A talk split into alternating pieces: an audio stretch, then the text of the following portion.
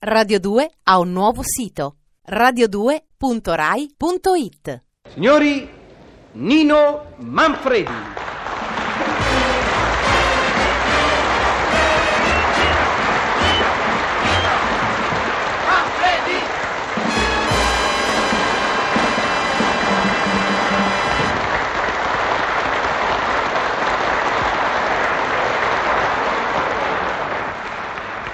Signori, eccomi qua. Ho finito di puntualizzare. Dice, oh, e meno male. E meno male sì.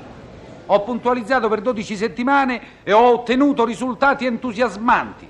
Infatti la mia segretaria che mi segue attraverso la radio, ieri sera stava con il fidanzato e io senza volere ho ascoltato un pezzetto di dialogo tra loro.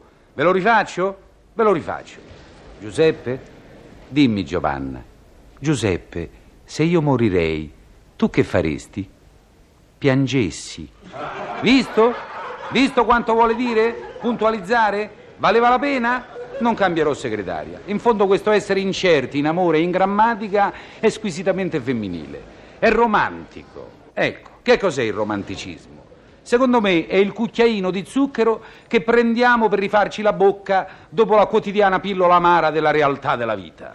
E non mi dite che i romantici sono finiti, eh? No, il mondo è pieno di romantici, signori. E qualunque cosa è benata di romanticismo. Basta saperlo vedere. Anche i tortellini alla panna sono romantici. Certo, se uno pensa tortellini e basta, allora no. Eh? Ma se uno pensa che in fondo i tortellini alla panna non sono che gustosi bacetti bolognesi in una nuvola di latte, allora scusate l'acquolina in bocca. E sono convinto che esistano ancora quegli innamoratini che disegnano il cuore sull'albero. Certo, gli innamorati a Chianciano magari invece del cuore disegneranno il fegato con le iniziali dentro, ma ciò non toglie niente al romanticismo della situazione. Che cosa vogliono dire la vita moderna, la vita convulsa, l'epoca attuale, il ritmo della, della nostra esistenza? Niente. Basta un chiaro di luna, una donna e un uomo per avere una scena romantica. Giuseppe, è la luna che fa il paesaggio o è il paesaggio che fa la luna? È il paesaggio che fa la luna Marcella. La luna sul Colosseo è molto più bella della stessa luna su un mercatino rionale. Vedi quel signore su quella panchina al chiaro di luna? Lo vedo Giuseppe, sta sciupando la luna Marcella. È Silvio Noto. Ho finito di puntualizzare. Anche se la mia segretaria, dopo avermi seguito per 13 settimane alla radio, chiederà al fidanzato Giuseppe, se io sarei brutta, tu mi volessi bene lo stesso. Non importa. Le donne sono fatte così, romantiche e svagate. Ci fissano con gli occhioni imbambolati mentre noi tentiamo di dire cose carine. E poi magari ci chiedono, ah, hai pagato la rata della macchina? Sarebbe bellissimo sapere che cosa c'è dentro ogni donna. Trilussa ha fatto un sondaggio in questo senso. Gli cedo la parola. La pupazza. Quando ero ragazzino, mia sorella, che su per giù ci aveva l'età mia, teneva chiusa dentro a una scanzia una pupazza bionda, tanto bella. Era di porcellana e mi ricordo che portava un bell'abito da ballo, scollato con la coda, tutto giallo, guarnito con un bordo.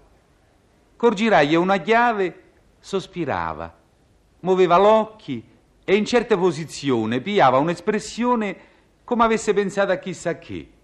Si chiamava Bebè. Io ci giocavo e spesso e volentieri la mettevo sul letto alla supina per vedergli sparire gli occhioni neri. E con la testa piena di pensieri dicevo fra di me, quanto è carina. Chissà che belle cose ci avrà dentro per muovere l'occhio tanto al naturale, per sospirare con tanto sentimento. Eccate che una sera non si sa come, tutto in un momento, mi saltò in testa di vedere che c'era. A mezzanotte scesi giù dal letto, detti de quanto a un vecchio temperino e come un assassino io lo ficcai nel petto. La squartai come un pollo, poverella. Ma dentro non c'aveva che una molla. Un po' di fil de ferro, una rotella e un soffietto attaccato con la colla.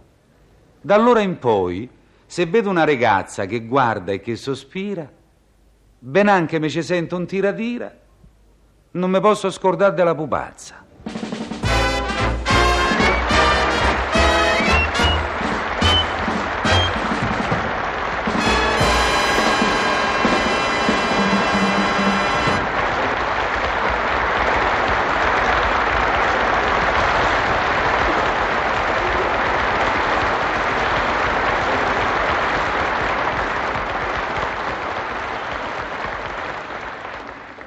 Radio 2 ha un nuovo sito radio2.rai.it